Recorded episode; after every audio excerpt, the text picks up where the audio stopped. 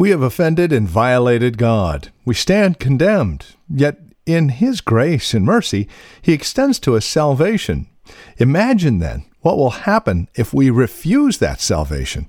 We'll talk about that next on Truth for Today.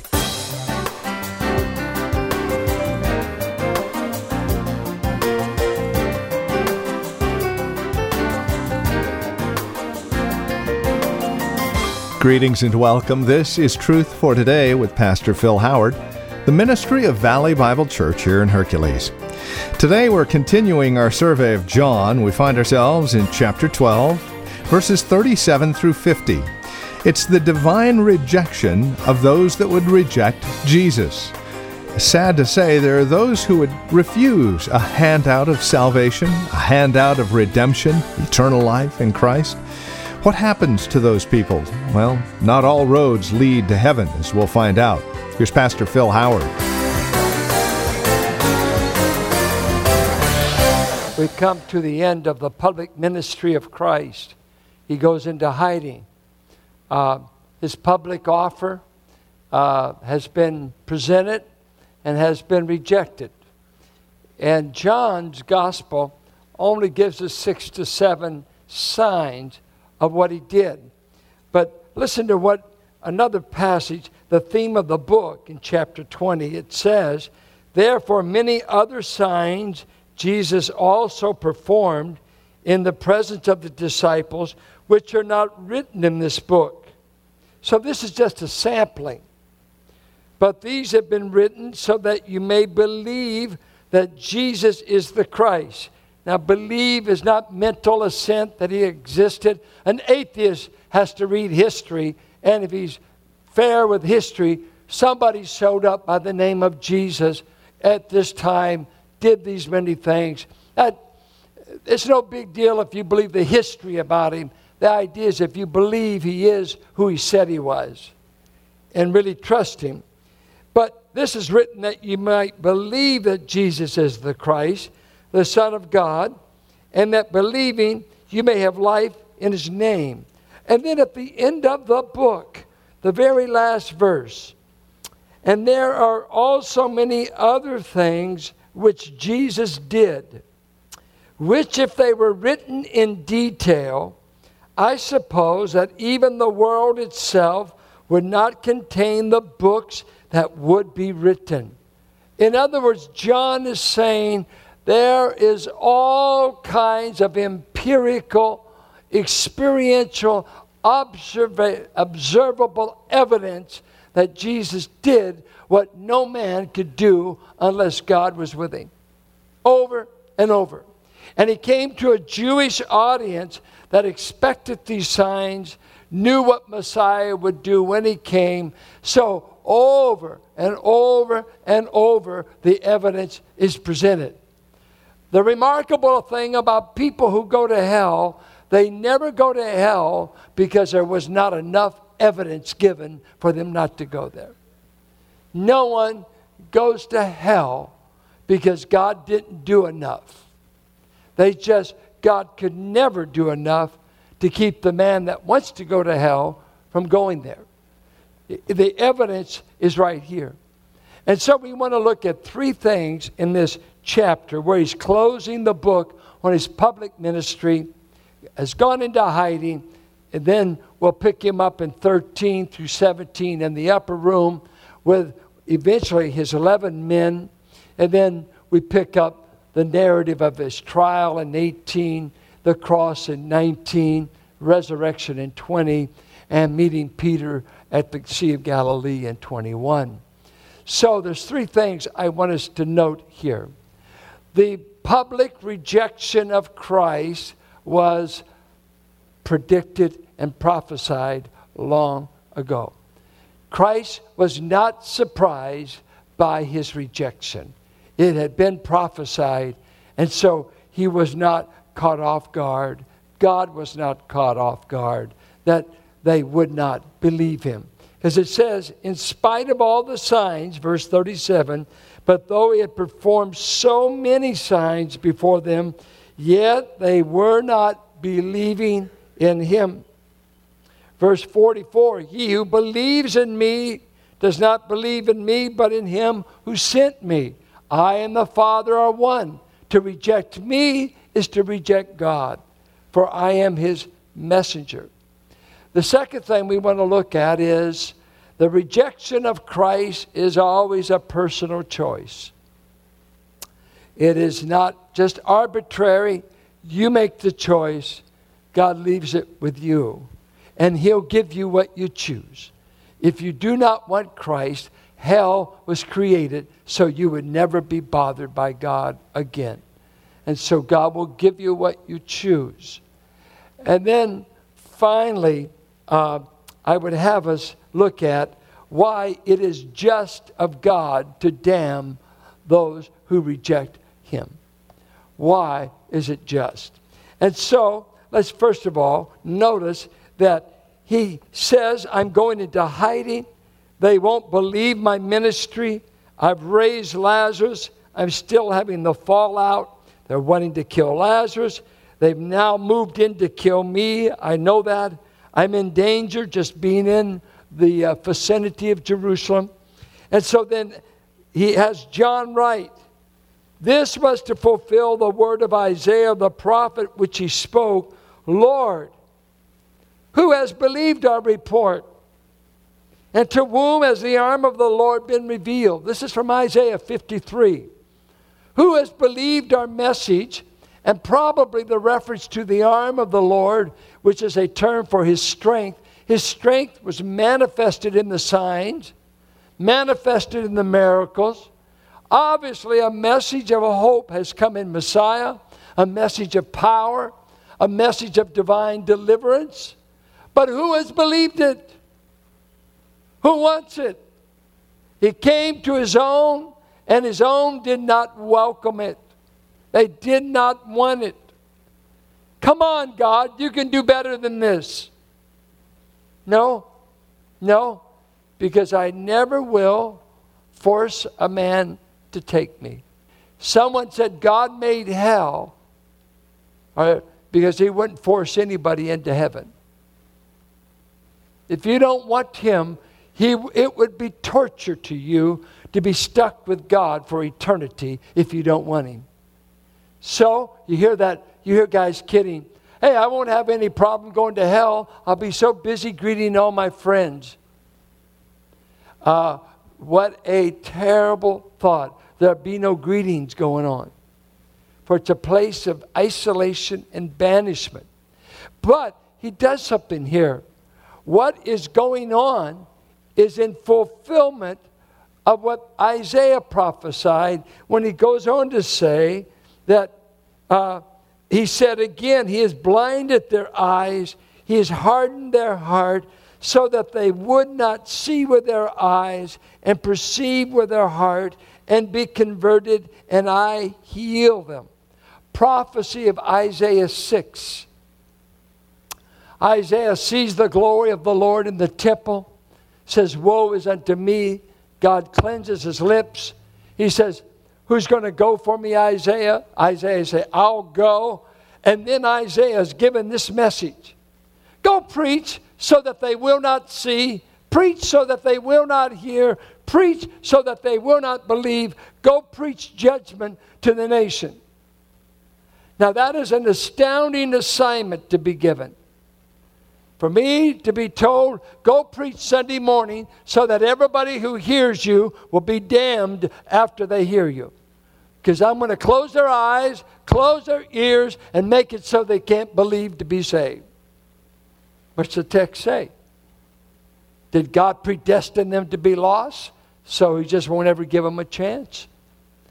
I read an interesting book this last week on biblical idolatry. Not all the book, but especially on Isaiah 6, written by G.K. Beale, B-E-A-L-E, Biblical Theology of Idolatry.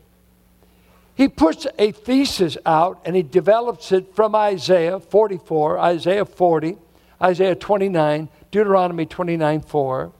This thesis, that we become like what we worship, either to our ruin or to our redemption. that you become like what you worship. And he, throughout Isaiah, likens their gods. In chapter 40 and 44, he likens it. You cut the tree down. With half of it, you build a fire. The other half, you carve something that cannot see you, cannot hear you, cannot feel for you, cannot deliver you.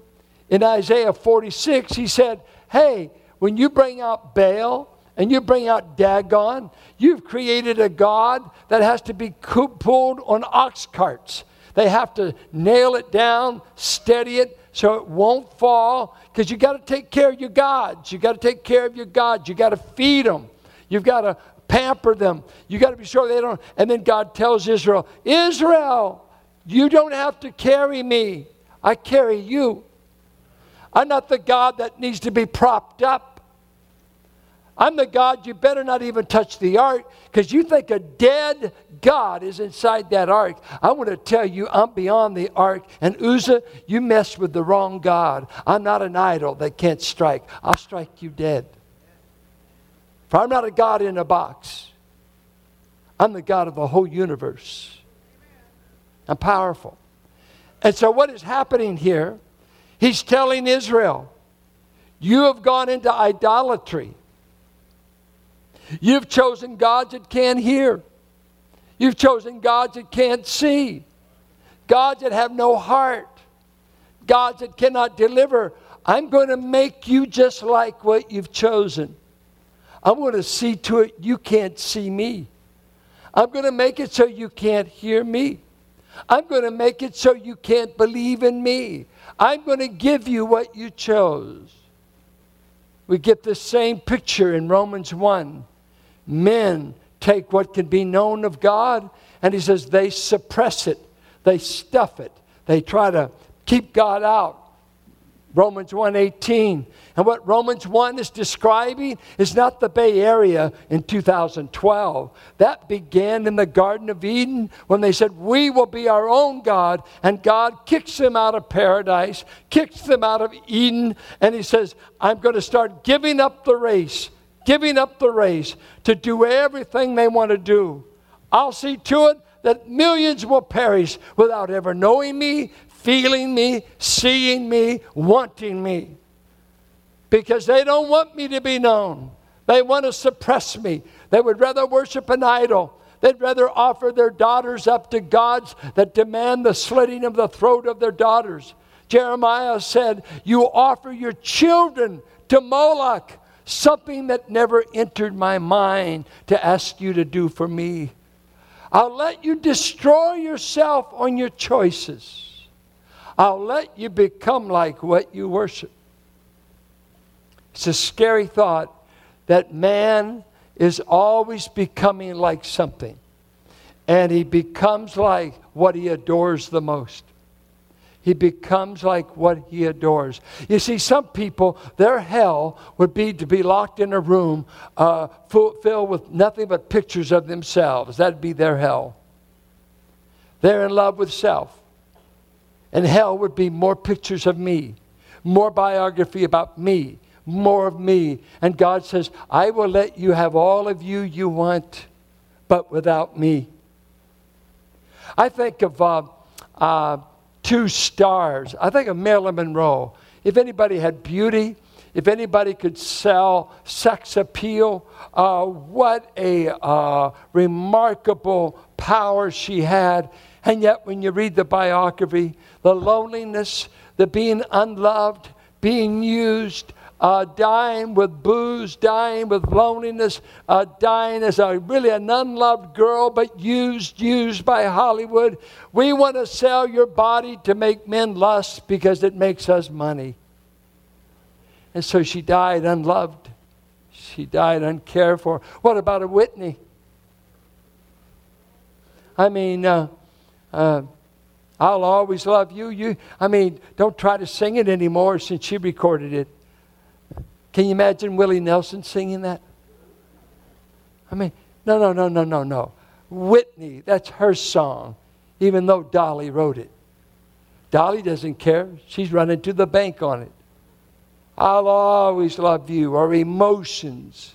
Come on. Powerful voice. And found in a bathtub with an overdose. One of the greatest voices without Bobby. Bobby wasn't there. Nobody was there. She got all she wanted. Fame. Left the church roots. Give me fame. Give me drugs. Give me men. Give me Bobby. And even Bobby doesn't want you, because you're destroying yourself on wanting to be loved and loved by the wrong objects. And God gives us over to what we choose instead of Him. He'll give you all of what you choose over Him. Is it money? He'll give you all the money you want and damn your soul. There's a man that said, I'm going to build more barns. I'm prospering, but I don't have any time for God. And Jesus says, you had time for finances and you wouldn't pay 1 minute's attention to your soul. I'll give you your barns, but I'll damn your soul. God says, I know my son is going to be rejected, and I'm not caught off guard. I'm giving men exactly what they want. They don't want my son. I'm going to enable them to die without him and go to hell without him. He's not caught off guard. Here's something that's interesting. The rejection of Jesus Christ was an obvious choice. And he gives the illustration here of the religious rulers that he said, many of them believed in him. And I don't believe this is saving faith, because throughout John, they believed when he gave them the loaves and the fishes. They would believe at a miracle. Boy, this must be God. But then they would go back. They wouldn't follow him anymore. And so obviously you have religious rulers that are seeing and hearing of the miracles. This sounds like what Messiah would do. He's probably the one. He's got all the credentials. But listen to what it says. Nevertheless, many even of the rulers believed in him. But because of the Pharisees, they were not confessing him, for fear that they would be put out of the synagogue. Whoa. Yeah, wait, you're not going to own Messiah because you're going to be cut out of a dead religion anyway?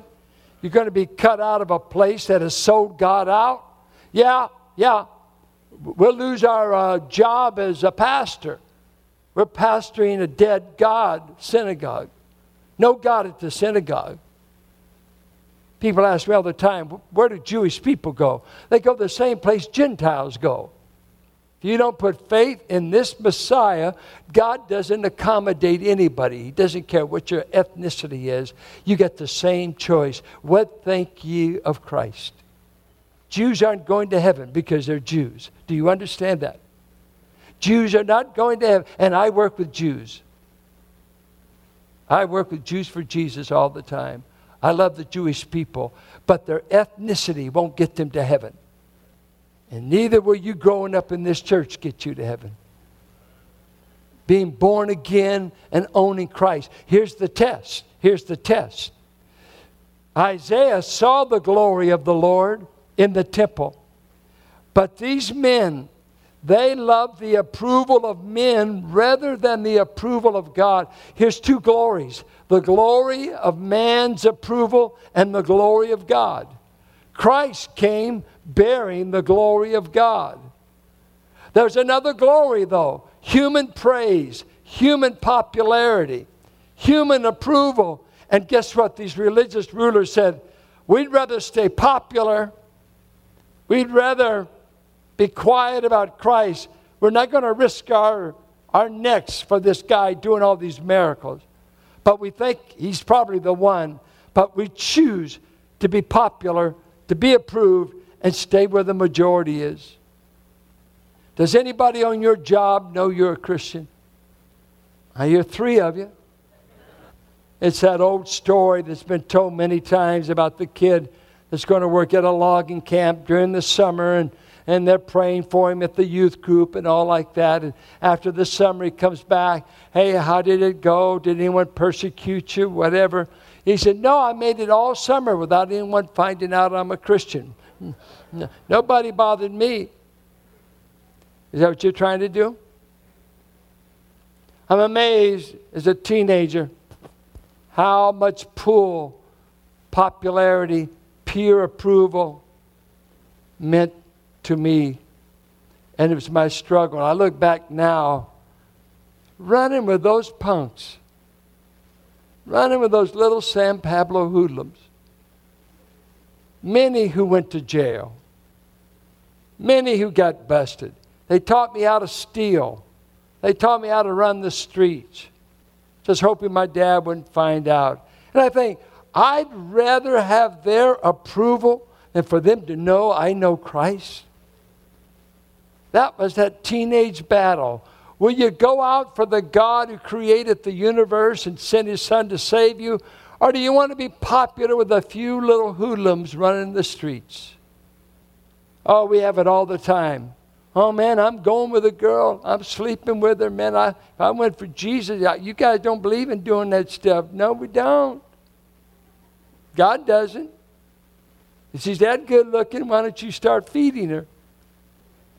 Why don't you get a license?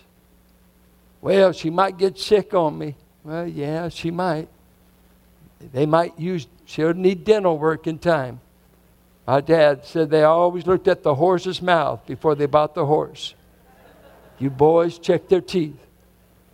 Yeah, if you really love them, it could cost you some money. Yeah. You don't love her, you're just using her. She quits putting out, you'll find another one. But she's so desperate for love, she'll give you credit for loving her. The only one that really loves her is Jesus. He doesn't want to use her. He died for her. He wants to give her eternal life. And you too, if you'll quit using her. It's a choice who you're going to run with. Let me make a little defense since I get paid to defend God. I hear this a lot because I'd be known as a Calvinist, but I'm really pre-Calvin. I'm Paul. I'm Jesus. I just think God's sovereign. I think God's in charge. So I don't sweat elections and a lot of other stuff. He's going to have his way. He's going to have his way. I really believe that. Some of you don't. Too bad. Read your Bible. But here's what I hear a lot. People saying, I hear this line, well, you know, I've got a free will. I don't buy that stuff. God tells you what to do. I'm free. Yes, you are, honey. You really are. Yeah, you're so free. Yep. You know, I'm no divine fiat makes me do whatever. I'm self-governing. I'm autonomous. I choose what I want. I do. Well, you know what? All right. Ride it to the bank, honey. You got it. Now let me tell you something you might not have heard of. He's got free will. Get quiet, see. He's got a free will. God. And I'm thinking his will is a bit bigger than ours. After all, he is God, isn't he? As we work our way through this wonderful gospel, it is our hope and prayer that chapter 20 and verse 31 will come to bear on your own heart and mind, that you understand why John wrote what he wrote, for the purpose of believing and having life eternal in Christ. To review a copy of today's program or to obtain the entire series, we would ask you to get in touch with us here at Truth for Today, and there are a couple of ways to do so. You can call us at 855-833-9864, or you can stop by our website, valleybible.org, and take advantage of the resource materials that we have posted there as well. You're also welcome to write to us at 1511 M Sycamore Avenue, Suite 278, Hercules, California, the zip code 94547. And as always, your gifts make a great difference here at the ministry. No matter how large or how small, your financial contributions to this ministry allow us to continue presenting the gospel here on KFAX. As a TFT sustainer, we would also like to pass along your way a quarterly newsletter, along with our once-a-year special gift and access to Take a Break with Pastor Phil, the weekly video devotional that we have. Again, these are all just simple ways of saying thank you for supporting us financially, realizing that this broadcast is presented daily here on KFAX through your financial involvement as well as your prayerful support. One other note, as we close out our time together today, we would like to invite you to join us for worship here at Valley Bible Church in Hercules. You can find out all of the details and directions at our website, valleybible.org. That's valleybible.org. We thank you for spending time with us today. As always, it is a pleasure to share God's Word with you. And we look forward to the next time when we can do it again here on Truth for Today with Pastor Phil Howard.